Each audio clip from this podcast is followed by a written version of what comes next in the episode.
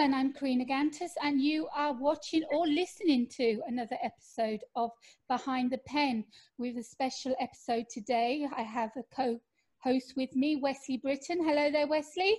Hello, Karina. Hello, Mark. Hello, all the ships at sea. Wesley Britton is the author of the amazing Beta Earth Chronicles. It's a very unique uh, take on sci science fiction. You need to go out and take a look at that. He's also a book reviewer since the early 80s. So he's going to be chatting with my special guest, Mark uh, Cushman, about his books a little bit later on. So uh, I'd like to introduce now my special guest, Mark Cushman. Welcome to the show, Mark. Hi, Karina. Hi, Wes. Hey. So what I normally do is is because I don't have this show scripted, I start right from the beginning, like uh, what were you like as a child, blah blah blah. but the first thing I have to ask you is with the promotional picture that's going around that I'm sharing, you're holding a very beautiful trophy called the Saturn Award. Can you explain to our listeners and our viewers what this award is and how you won it? Well, the uh, the Saturn Award is the Academy of Science Fiction, Horror, and Fantasy, or maybe it's Science Fiction, Fantasy, and Horror. It's one of those, and they've been around since the early '80s. As a matter of fact, I think their first uh, award show was 1980 uh, or '79 or somewhere around there, and uh, they give awards out for best films, best TV productions, series uh, that are in the science fiction, fantasy, and horror genres. And they don't usually give awards out to, for books but they've made a couple exceptions over the decades, and I was one of them. Oh, and they wow. gave me that award in 2014 for the first two volumes of These Are the Voyages, Star Trek, the original series. It's a three book set. That's three. And um, uh, one for each season of the original uh, TV series. And of course, it was going to be one book, but uh, Gene Roddenberry, who created and produced Star Trek, and Bob Justman, his co-producer, and Dorothy Fontana, their script editor, and all these people, uh, John D.F. Black, the associate producer, they all, besides giving me interviews, gave me so many tons and tons of Research, memos yeah. and scripts and treatments wow. and even even scripts for episodes that didn't get made uh, wow. because of budget concerns or censorship concerns. And so I had so much material, it was impossible to, to contain it to one volume. So we decided to go with one volume for each season of the original show, with each, each episode getting a chapter. And you get to read the memos that they were writing to each other as they were developing the script, as they were fighting with NBC, as they were trying to figure out how are we going to film this thing, this giant space battle, you know, out there. How are we going to do that on our budget?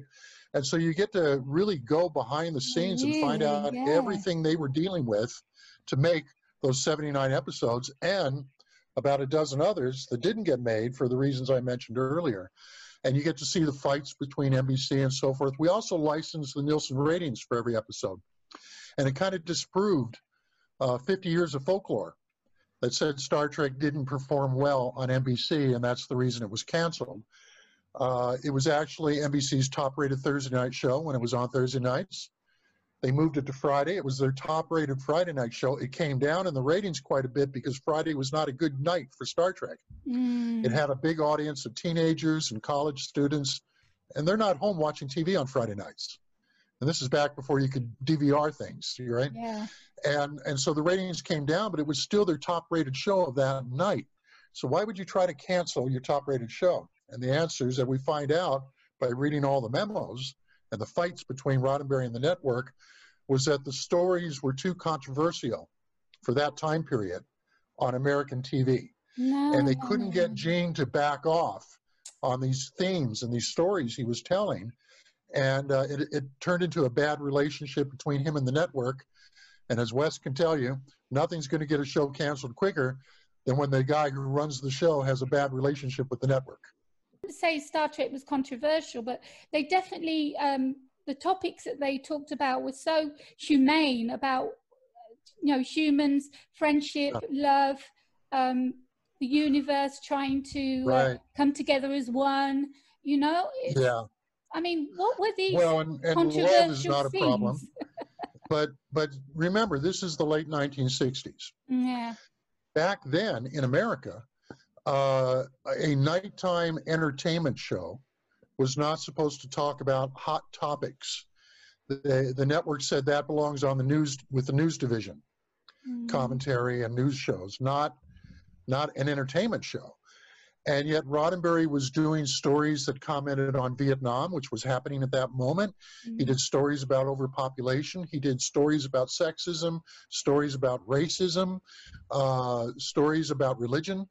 And all these were not really subjects that the networks wanted uh, uh, an entertainment show to be talking about. Uh, and if you think back to some of the episodes, um, if, if you've watched that original Oh, series, Most definitely. um, I'll, I'll mention just one as an example. It was called The Enemy Within from early in the first season, where Captain Kirk is, is divided into two by a transporter malfunction. uh-huh. Yeah. And one half that? of him is the intellectual half, and the other half is the primal Yes. half. And the primal half actually tries to rape his yeoman, yeoman Yes. Janice Rand, who was a regular on the show during that time Yeah. and he has her pinned to the floor and he's trying to rape her and she scratches his face and runs out and everything else and uh, and NBC had a big problem with the script um, which was written by Richard Matheson and a renowned science fiction author and and Roddenberry wrote back and said no no no he's not raping her he's just being a little forward and everything else but but it's it's going to be okay then they saw the episode and it's definitely an attempted rape very violent uh, and it was and Star Trek was behind on its deliveries. So if they didn't deliver get it on the air, they were going to miss one of their air dates. Yeah. So NBC accepted it. Well, the first half hour, it's it's winning its time slot in the ratings, and as soon as that attempted rape took place, it dropped to number three, behind CBS and ABC. And NBC uh, informed Roddenberry afterwards to never do that to us again. Well, he didn't quite do that to them again, but he did many things Yeah. that that they had problems with. So that's why they kept moving it to worse time slots, and eventually pulled the plug on it. Pulled the plug. Uh, the yeah. ratings did get not very good in the third year when it was in the death slot at 10 p.m. But the first episode, Spock's Brain, not a great episode, but that was the lead-off show that they wanted, beat the other two networks. Uh, and what was on the other two networks during that time period was Judd for the Defense on ABC, which had just won an Emmy as Best Dramatic Series on television the previous year, and the premiere of Hawaii Five-O, which had a 12-year run on CBS, and yet Spock's Brain beat them both. So you know, it's, it's saying it was just about the ratings is not Yeah. true. Exactly. And and by us licensing all the Nielsen reports, it backs that uh, that statement. So, um, because Star Trek got stopped and uh, they dumped the show, and yet there's been how many other different Star Trek generations, new generations, going on and on and on now up to we are 2020 and it's still going. Why did they start it up again? What what was it? A different director, a different script writer? What happened? Well, this new three-book series that I have out, uh, These Huh? Are Voyages, Gene Roddenberry and Star Trek in the 1970s, explores that very question. Uh-huh. And, uh, and and the reason it's a three book series is because again, I had so much information available to me, and it took ten years for Star Trek to come back uh, during that decade, and yet you see the show becoming more and more popular. Mm, Uh, it's being syndicated around the world. In the U.S., it's on almost 200 stations. It's Mhm. beating the network competition, uh, and and uh, Paramount, which owned the show, uh, and NBC, which had canceled the show, are both saying, "Hey, maybe we should get this back on." Well, why did it take 10 years? And Yeah. that's what these books take us through. And you see all the again battles between Gene Roddenberry and them trying to bring the show back, but to bring it back properly with good integrity. And these books cover his other projects from that period, his other science fiction pilots, uh, Star Trek the Animated Series, the aborted Phase 2 series, Star Trek Motion Picture. And uh, Wes is currently reading these giant books and will be reviewing them for us. And he'll tell us whether they're too much or not. Um, but I think to the real deep Star TMI. Trek fans, they don't want a simple answer. They, they want to, because they were suffering in the 1970s, waiting for the show to come back. yeah. And I can tell you, and I was in my late teens and early 20s during that period, everybody I knew was watching Star Trek. Uh-huh. And and the conventions are happening and they're getting bigger and bigger and the merchandising and everything else. And we were all going, why don't they make more Star Treks? And these books take you through the, the battlefield and the painful process of what it took to bring that show back, which I can elaborate later if you want, but we'll just leave it there. yeah. Um, but but it came back to answer your question because one, the popularity kept increasing. There was demand for it, and um, uh, and finally the entire cast from the original series was available. They weren't all along because Leonard Nimoy signed on to Mission Impossible for a couple years, and everybody was busy doing things. And and Paramount didn't know if they wanted to bring it back as a movie or a new TV show or a series of movies. So it goes through that entire process of what happened. And they finally did bring it back as the animated series. And the reason that happened was because the cast wasn't available. Not all the cast members were available to come in and do a regular series. But they could do the animated series because they could record their parts The voice, yeah. from wherever they were around the country. Yeah. So so NBC put that on, and then they did the movie, and that was one of the biggest box office successes of '79 and '80. Which movie? And so that started the series of movies. Uh, and then we got Next Generation in 86, and then we got um, Deep Space Nine and Star Trek Voyager and Star Trek Enterprise. And now you've got, I think, three different series running simultaneously on uh, CBS streaming. Uh, so it's, it's had children, and it's become the most successful franchise in the history of television. And if it wasn't for the original cast, the original show, the cult classic, if it wasn't for that, there wouldn't be as many, No. and the franchise and the merchandise. Yeah, that's what I mean. I mean, I didn't see anything controversial about it. I mean, okay, I wasn't in the 60s watching it at the time, but um, if it was as bad as they said it was, then it wouldn't have been uh, as cult classic like it is Well, now. the original series featured the first interracial kiss. Mm, and that sounds like nothing now. But when that episode aired in 1968, that was a huge, huge deal to where the NBC censors actually came to the set oh gosh. to insisting that William Shatner and Nichelle Nichols not touch their lips. They said kiss her on the cheek. And, and a big fight ensued on the set, and it stopped production for a couple hours. And Roddenberry came down to the set, and he said, "Look," and they could not come to terms with the network. So he said, "Let us shoot it both ways.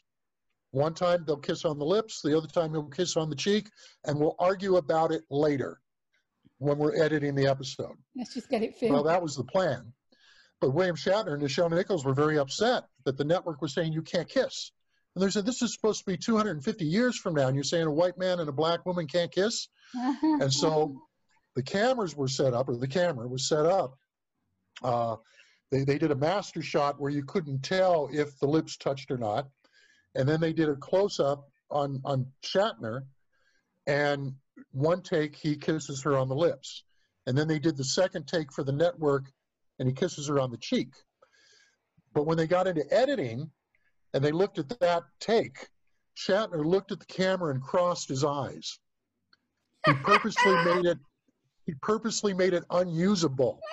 And, and so NBC, unless they wanted to bring the cast out and rebuild those sets and everything on that planet, they had to go with the with the, the version. And they did this, and they got some hostile letters, but they mostly got positive letters Mm, and and it became a triumph. And from that point on, interracial kissing was allowed on TV. because of Star Trek. Yeah, and NBC was worried about the southern affiliates. They were worried Uh-huh. about the affiliates in Alabama and Georgia and places like that. They they knew most of the country would not have a problem with it, but in the deep But south, the South, they, they, said racism. this could really become a big, big problem for us. So that's when we say controversial, yeah. you got to look at it in its time. I've heard a few things about Shatner on on set. He was um, he, he really got his word out, didn't he? He made sure he, he what he wanted done was done. He's uh, he was the Captain Well, he- Kirk, and he was the captain He of the, the ship. captain. He was the captain, and, He and was I the interviewed. captain of the ship. Yeah, you know, I interviewed the cast members and the behind the scenes people. the uh, the production crew and the writers and directors and producers. And one thing everybody told me is that Shatner was the captain. Yeah. I mean, not just in the show, but he was the captain on the set. And and he was good natured. He was funny. He was warm. He was energetic. Everybody, almost everybody, loved him. He would welcome them to the set. He was just terrific. He was funny. Between takes, he would make them laugh. But the minute the camera rolled, he was in character. He knew all of his lines. He knew all their lines Yeah. and everything else. Uh, but uh, about 10% would have issues with him where they said it seemed he was too controlling.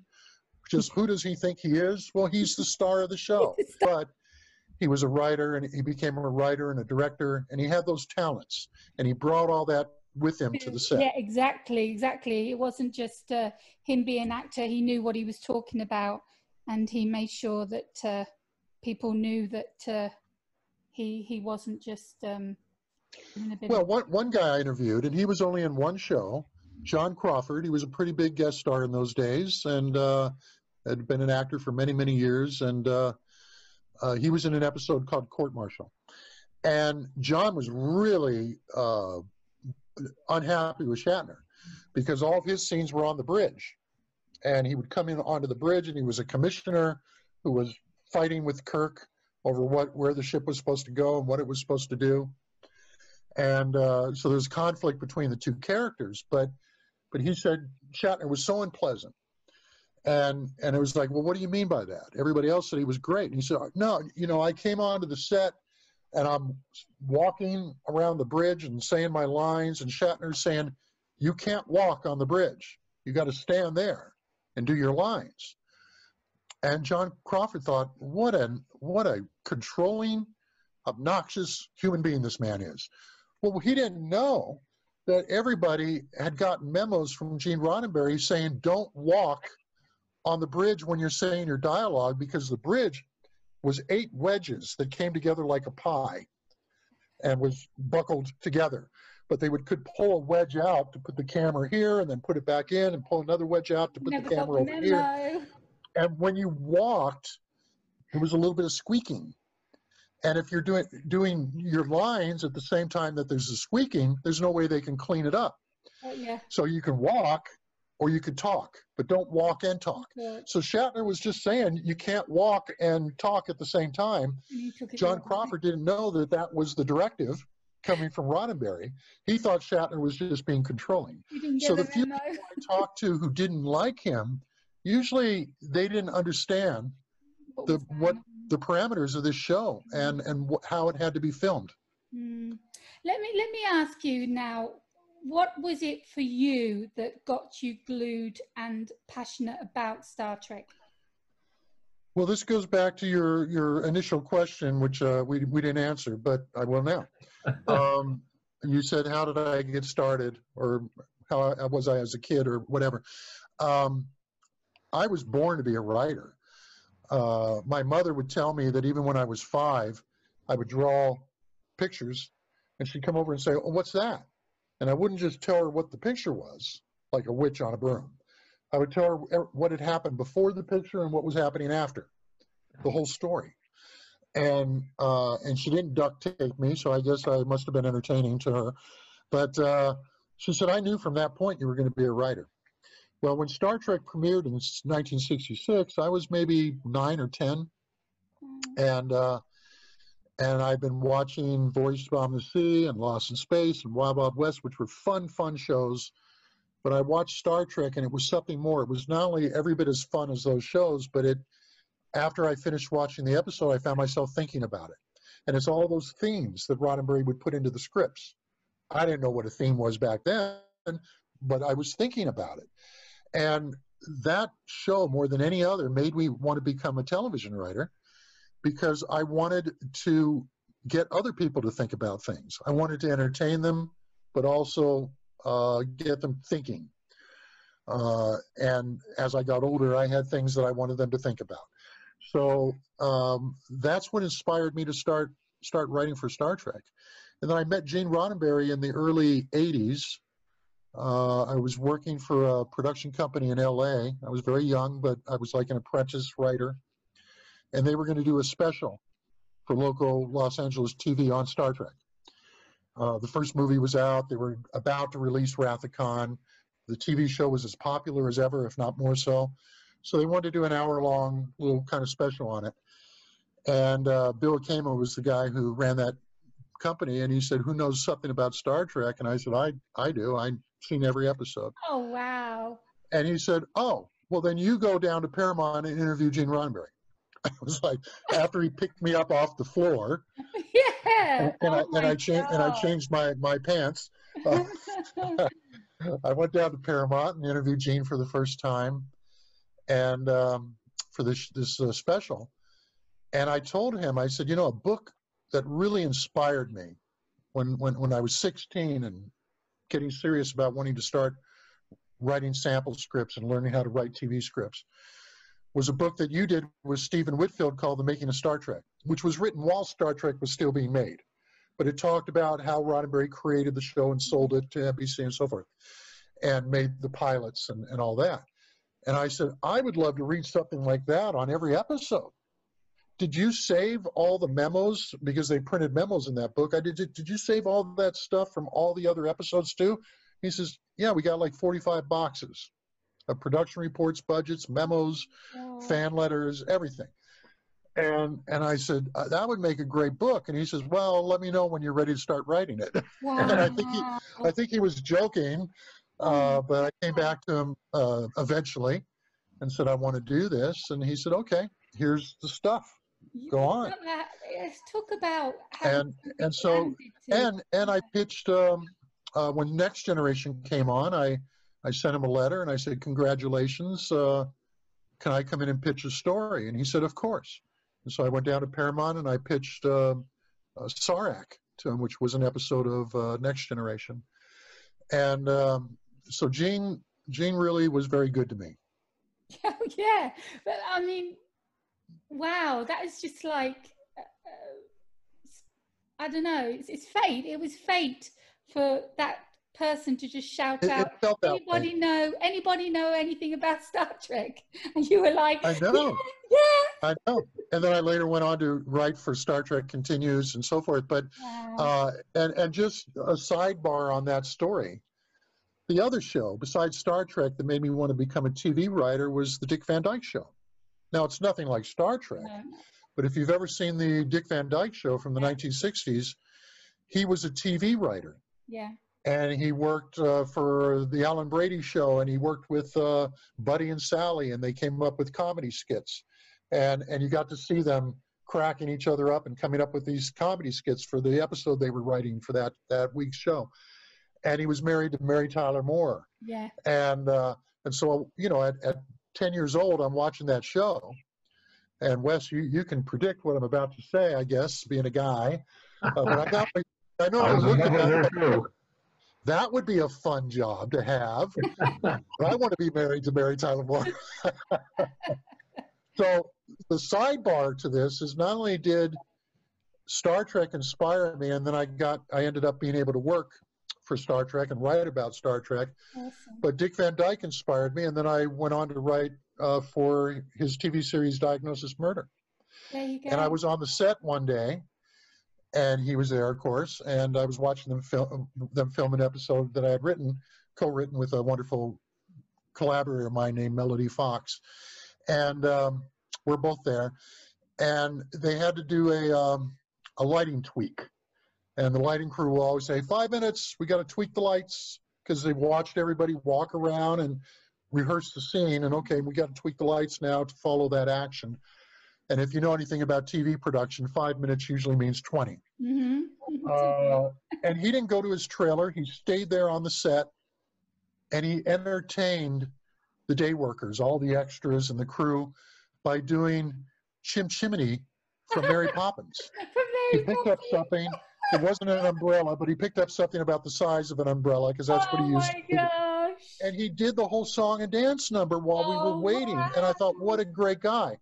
But at towards the end of the day, or before we left, I think during lunch, we were we were going to leave, but uh, he came over and, and said, "This is a really good script. Uh, I understand you two wrote it. That's, that's terrific, and I re- really like it." And I said, Well, thank yourself. And he said, What do you mean? And I said, You inspired me to be a TV writer. I didn't tell him you and Gene Roddenberry, but I said, You. and I was surprised he didn't know what I meant. And I said, You played a TV writer on TV. And he said, Oh, okay. Oh, wow. He wasn't sure because he had never written anything until he did his biography, his autobiography, but uh, he didn't know what I meant by that. But uh, so, yeah, it's, Wow, it's it's sometimes fate. it comes around and it can, it can feel around. like That fate. was- That was amazing. Absolutely amazing story. Everyone, here comes Wes Britton after 40 minutes. Which means my portion isn't going to be all that long. I want to start off with, Mark, is that I have now read nine of your books, and this one that we're talking about today is book number 10. And I think a lot of people should know that you're not just a man of Star Trek. The first book I reviewed of yours was On I Spy, Mhm. one wonderful book on the Moody Blues, long overdue. You have three on Lost in Space, and you got one on Voyage to the Bottom of the Sea. And every one are marked by your tendency for TMI. Yeah. Uh, the second Voyage Yeah. Promise, which concludes that series, is done. It's off at the printers, and it'll be out in September. and Ah, I'm working on volume two of Moody Blues. The first volume covered, I mean, it's a 50 year career. Yeah. huh? Uh, so the first volume covered the 60s and 70s, and the book I'm doing now cover starts in 1980 and goes right up to their induction in the Rock and Roll Hall of Fame from 2018. So I, I divided their career in, in two, which was easy to do because they kind of changed their sound a little bit with Uh-huh. the dawning of 1980. Mike Pinder, the Mellotron man, left, and Patrick Moraz of Yes came in to take his place. So it kind of updated their sound. So that was a perfect place to pause the story and pick it up for volume two. I look forward to that because I really enjoyed the first one. That's one thing about your books is I got to say that when they come out, they always seem like they are overdue. They are the Yeah. books people have been waiting for, especially the Star Trek books, because you reveal so much, and you'd think it'd all be common knowledge by now, but it isn't. How do you manage to keep all of that detail straight? You keep talking about all the material they left for you. You don't have any help from research assistants or anything when you put No, together? no, I do it all myself. I mean, I, I my publisher's given me help a couple times when I couldn't go down to the Roddenberry Vault or UCLA or Margaret Heritage, um, Heritage, Heritage uh, Museum. I probably messed up her last name in Beverly Hills. Um, so sometimes a, a production assistant will go down and do some of the research with a with a wish list from me and send things back. But 99% of it I do myself. And when I finish a book, Wes, it's it's like next to my desk I have piles and piles of Uh, stuff, and and I'm doing Moody Blues Volume Two right now, and Oh, this is just this is just one of four stacks of that size. What's that research on? I printed from newspaper archives and uh, Billboard and Cashbox magazine and things like that, and and I plug it all in. Uh, it's it ta- it takes over your brain. And you know from writing and from reading my stuff, you can imagine for me because there's so much in there. Uh, I don't want to hold things back. I want to whatever I find, I want to share with the fans. I don't write for the casual fan. I write for the serious fan uh-huh. and uh, so it's it's uh, it's a lot of stuff, and and usually the books will be about a thousand pages, and then we start editing and squeezing it down to Mm, 600 or 700 pages. wow. Uh, but uh, the the first drafts are usually about a thousand, so they're big big books. Yes, Uh, but are. it's a lot of information, and um, and the only way I I keep from getting lost is by printing everything out and putting it in chronological order, so it's all there. So I can just dig through and go for that specific date range and look for those articles and reviews and uh, interviews and, and things of that nature. And with Star Trek, the memos and the production reports and on and on and on. It's a lot. It's a lot of work, and uh, that's why I'm divorced. No woman could stand to be with me because uh, they were always jealous of my work, and they would always say, "It's like you have a mistress." You know, you're Uh, you know, we I wait for you to come out of your office in the house. I wait, I wait for you to come out so we can spend some time together. Because um, I'll, I'll work 12 hours a day, seven days a week if, if I'm allowed to. Mm. And uh, so that doesn't make me the best uh, companion, but it makes me a good researcher. And for people, when they see that I'm doing a book on, on a certain subject, if they're into that subject, they know they're going to get it uh, uh-huh. and, and then some. Why did you start with I Spy? Well, uh, uh, I you know I was very busy writing and directing, uh, writing scripts and directing, and uh, so when Roddenberry invited me to do those Star Trek books, it took me a long time to get around to them, and by then I had amassed so much information that it, it was overwhelming to me. I thought, how am I going to put all this in a book? It's too much because they kept memos on everything and uh, and so many articles and so much information from that time period. Um, so I thought I got to start with something a little easier. And uh, I was at a, a, party and I was talking to a, a, writer named Linda LaRosa who had written a couple novels. And we got chatting uh, about I Spy for some reason. I said, I love that show. And she said, I loved it too. And we're talking about it and talking about how what a unique show it was. Uh, that it was the first show in, in America. Karina, we were talking earlier about how Star Trek was controversial. Well, I Spy premiered on NBC one year before Star Trek, and it was the first show that put a white and a black actor together wow. in America. Wow. Uh, on equal status, and the first show, the first instance of a black actor winning an Emmy as best lead in a in a dramatic show. Uh, but it also invented, invented the buddy genre. And, uh, and it filmed around the world and invented the technology that was needed or brought in the technology that was needed to do that, like little Arriflex cameras instead of the big motion picture cameras, uh, quartz light kits instead of the giant arc lights, wireless microphones. Mm. Uh, they used a flying tiger. They built a thing called a cinemobile that had all that stuff in it and a platform on top that could hydraulically be raised uh, camera platform, and they would drive that Cinemobile into a Flying Tiger from the World War II that they, they bought. And they would fly that to Greece, where they filmed many episodes. And they flew that, they came out to see you, Karina, but you hadn't been born yet.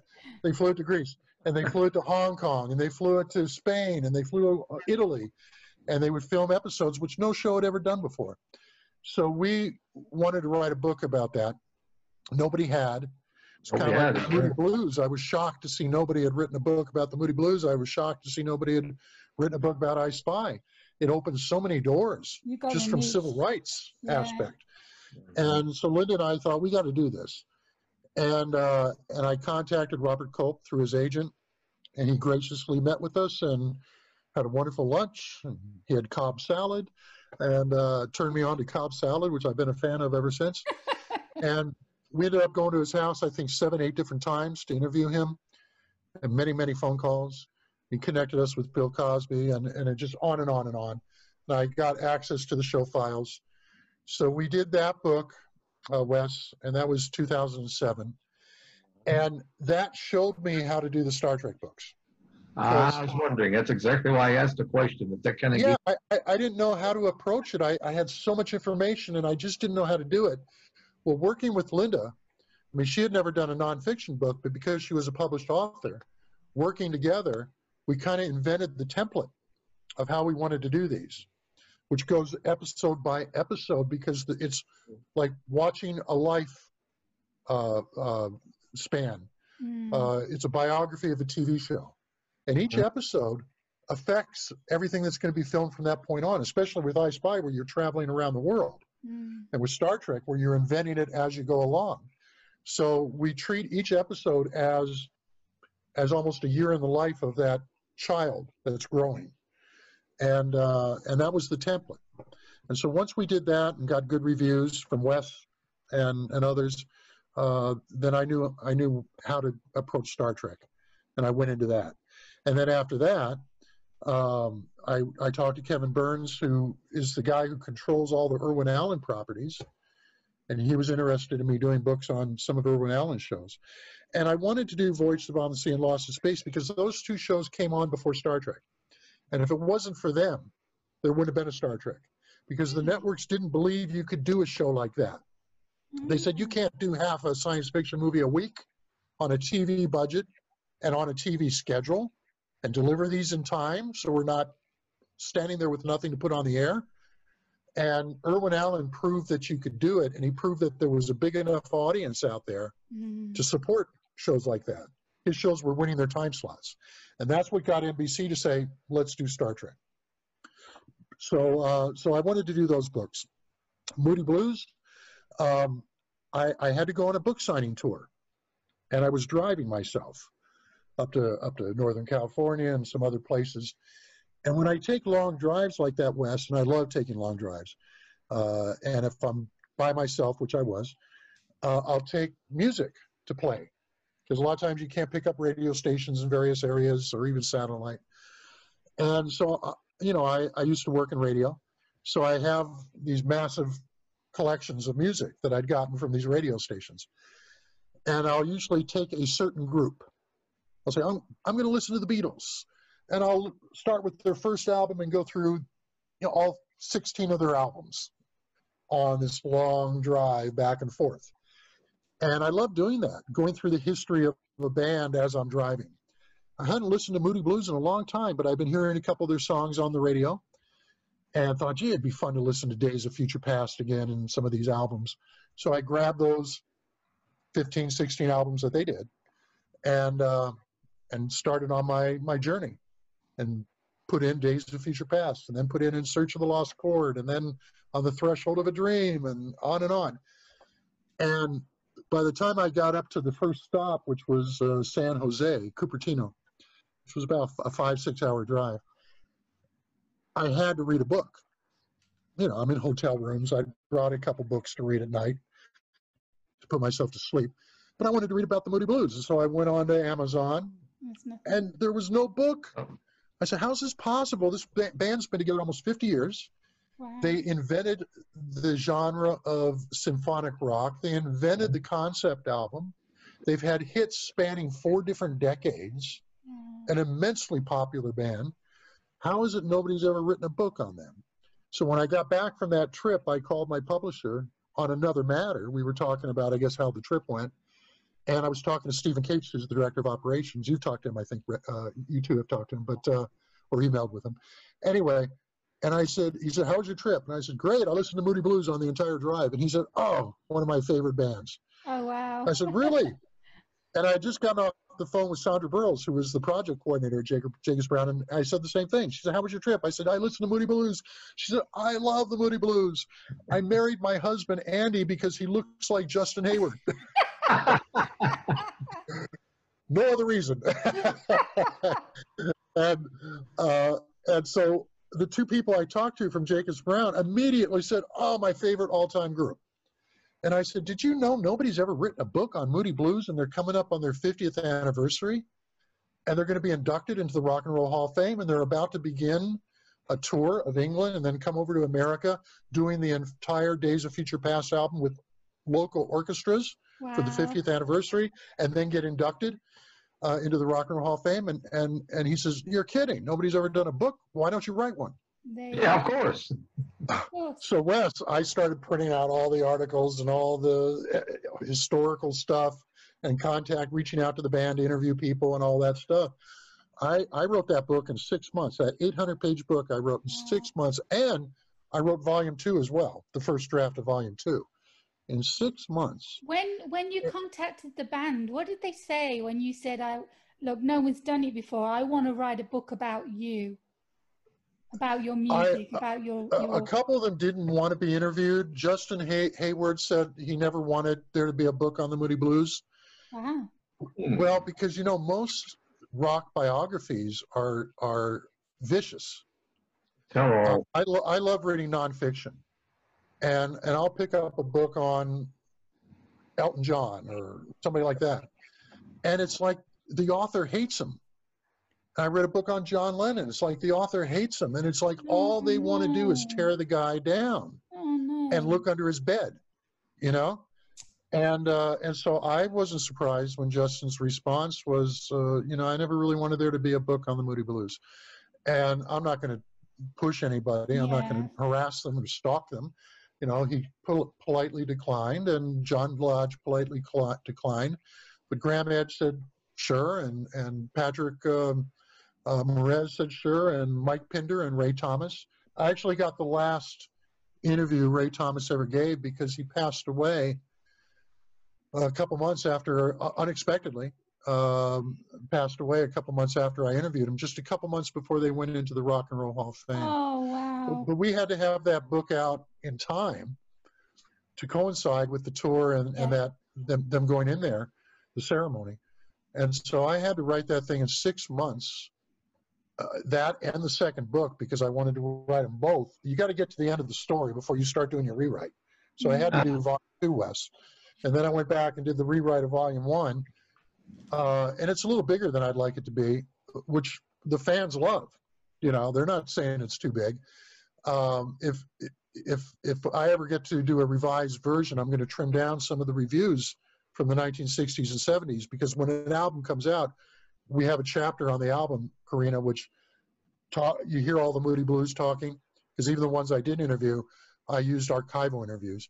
So they're Mm. all talking about the inspiration for the songs and making the album and everything.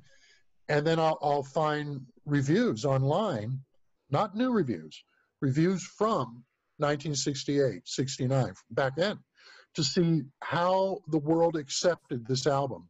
in that moment. Mm. And then they come over and they're going on tour, and I'll find reviews following them on tour Mhm. to let those those reviewers take us into the arena and experience Yeah. this history being made. Well, I got very uh, enamored in this because I love reading archival stuff. I love reading reviews from the time when it was brand new, and uh, and and we were in such a hurry to get the book out that it was 800 pages, and I thought, well, you know, if I could put it aside for a couple months and go back into it with fresh eyes, I could probably tighten some of this and say Mm. we don't need that review. It's kind of saying what this other guy said, you know.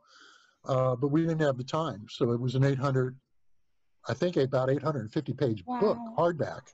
How, how did did you hurt yourself lifting it up, Wes? Read it electronically, so I didn't have Okay, to.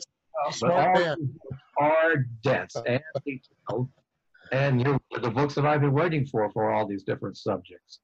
You know, we ought to ask a couple questions about the book we gathered here to talk about today. Okay. Surprised you most when you looked at the history of Star Trek in the 70s?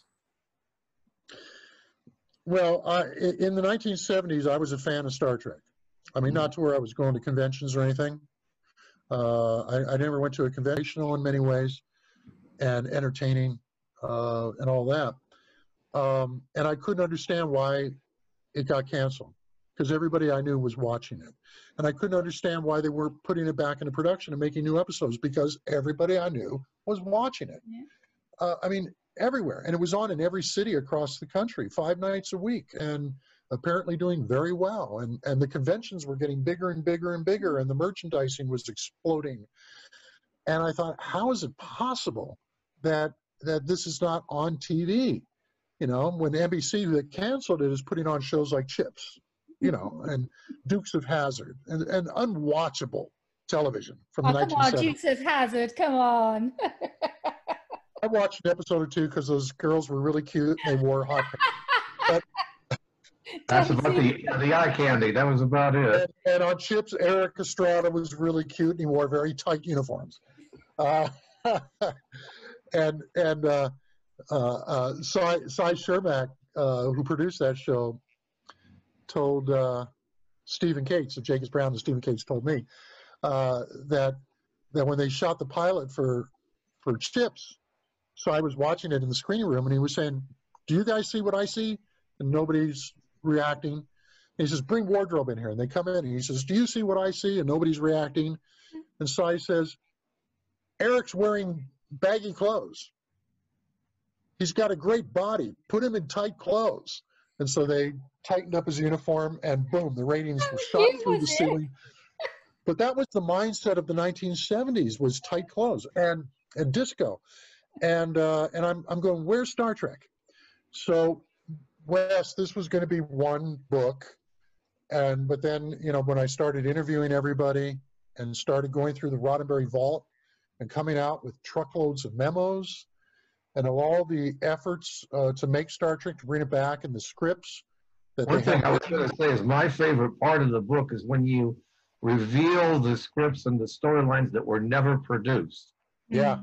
Treks we never saw. I, that, that's one of my favorite parts. Yeah, and I don't know if you're uh, deep enough into the, the new book yet, but you'll be reading about the, the movie scripts that were written that they didn't produce Uh-huh. and so and the aborted TV show, which I have all 16 episodes in there. Uh, I don't put in the full scripts, of course, but but I, I tell you what the stories were and put in excerpts and uh, of all the stuff that they were on the verge of making but didn't make um, until finally they That's took fun stuff. they took the two-hour premiere episode script for the aborted Phase Two series, and they used it as the script for Star Trek: The Motion Picture, which is in Volume Three of that three-book set.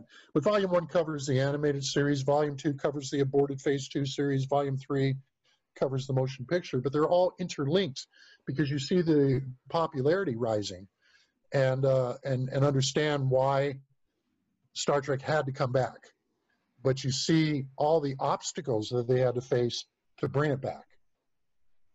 One of the things that surprised me is I'd always accepted the truism that it was the success of Star Wars that inspired Paramount to make Star Yeah. Trek. It was actually the other way around. There's so much folklore out there. And we were talking earlier about the ratings, Karina, about you know the folklore that said it did terrible on NBC, and you find out it did okay. Yeah. You know, um, uh, until towards the very end uh, when they hid it away in a bad time slot.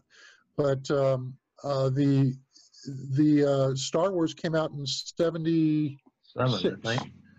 Summer of 76 i believe uh, and they were already involved in trying to make a star trek movie but they paramount could not find a script that they felt was big enough epic Okay. enough to justify it because they knew the longer they waited the higher the expectations were not only from the fans but from the press and so if they had done a movie pretty early on it wouldn't have been such a big deal but by the time you got into the 1975 and 76 it's like this has to be incredible or, or why should we make it?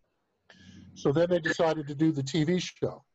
Uh, and they ordered 16 scripts and they built the sets and they signed the cast up and they were supposed to start filming. And the rumor came out that because Star Wars made a big, such a big hit uh, in the movie houses, that they decided to not do the TV show and take that first episode and make it into a movie. That's not true. The, the truth is that uh, Paramount was having trouble launching a fourth network. NBC wanted the series. So the other two networks. Paramount didn't want to give them a series. They wanted to keep it for themselves, but they were having trouble putting together all the elements they needed to get a fourth network launched. In the meantime, they had built the sets, they had the cast under contract, they had this two hour opening episode called In Thy Image written, and they said, you know what? let's let's get it start shooting that and we'll put it out as a movie and then we'll come do the tv show and the movie was such a huge success Mm. that the decision was not to do the tv show but to just keep making movies Okay, Uh, let's- Well, I get, well, there's only one logical place to end, I suppose. When is book three coming out? It's very soon, isn't it? yeah it's it's actually available right now Ah, uh, i know my publisher wants to send you a copy as soon as you get caught up yeah. and um, uh, and and you'll you'll have the first chance to do a review. Uh, but it's available right now through the publisher if you buy direct through Jacobs Brown, and you can get a signed copy before it's anywhere else. And these are hardbacks, uh, and that's at jacobsbrownmediagroup.com, or just type in "These are the Voyages 1970" Marc Cushman, and the internet will take you there. Um, and uh, the reason it's it the reason volume two is not yet at Amazon and volume three would follow maybe a month later is because Amazon is not allowing any books to be sent to their fulfillment centers because they're reserving that space for pandemic related items. Oh, So it's a it's a it's a hard time to launch a book right in the middle of a pandemic. But the books are printed, they're printed, And you can go to Jacobs Brown and you can get your copies before any bookstores have them or anything else, and they'll be happy to send you a signed copy of the books right now. And where can your huge fans find you online? MarcCushman.com. Are you? Are you, you can even, you can even write to me through the website and tell me not to write books that are so big. Is that what they're doing? I don't. No, the opposite. The opposite. You know, it's funny. Give me more. Well, yes. One more question. When are you going to get around to writing about the next generation? Uh, it's on my agenda. Uh, I would like to do one more book wrapping up the original cast. I would like to do a book that covers Wrath of Khan through Undiscovered Country. 5 Uh-huh. movies with with maybe 100, 120 pages on each movie. Um, and then I would like to do a three book set covering Next Generation with two to three seasons in each volume. And the Wow, reason, and the reason I could do two to three seasons in each volume, where the original series is only one season in each volume, is the original series was first. It uh-huh. Creating everything. Everything. And there was all that conflict with the network and the censorship and everything else. Mm. Next Generation wasn't as dramatic of a story because the groundwork had been broken. Yeah. But it will still be, by three volumes, it'll still be a generous examination of the story of, of Next Generation. well, that is something. And I and I, I'm kind of nervous about that because I'm sure there's some memos in there about me. Mark, it's been an absolute pleasure having you on the show. Thank you so much for your time. I wish It's been a uh, delight. continue talking. There's just so much more we can we can go over. I I wish you all the best with your books and uh, great success. Yeah, when three comes out, maybe we'll talk then. You Yeah. bet. Okay. If, if if if I like your review, Wes. I wouldn't worry about that.